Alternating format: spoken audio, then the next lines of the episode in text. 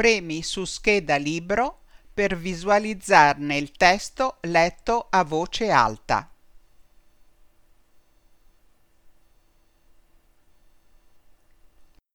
Paolo Di Paolo, Papà Google, con le illustrazioni dell'autore. Emozioni, humor, romanzi di formazione, satira da 10 anni e oltre. Che bella storia, Papà Google! È la storia di un'avventurosa spedizione di due bambini, l'uno nel mondo dell'altra. I due mondi sembrano distanti, anche se le case dei due protagonisti si affacciano di fronte, al numero 7 e al numero 9 di via Spensierati.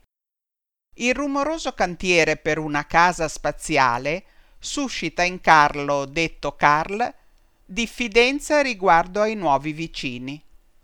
La sua è una casa che non nasconde gli anni che ha, con le pareti che hanno le rughe, dove il nonno non butta mai niente perché può sempre servire, e la nonna colleziona cappelli, tazze, ricettari mescolati a libri seri.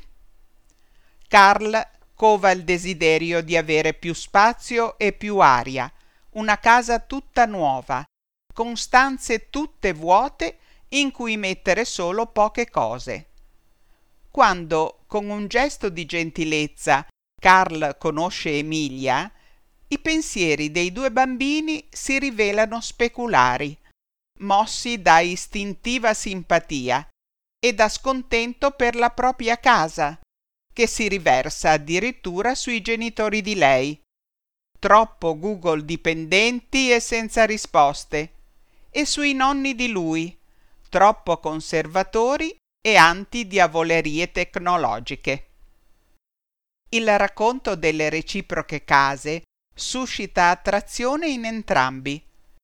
Per Emilia la casa di Carl è casa magica, dove uno starnuto fa alzare in volo 2 o 3 cappelli, dove c'è un'enciclopedia degli starnuti tra le tante e una nonna che fa le torte.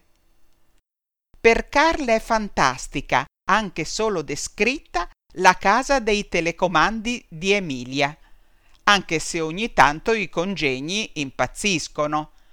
Così vuota e senza polvere, con la meraviglia della voce che esce dal forno, della luce che si spegne con un applauso e della macchina panciuta per dolci.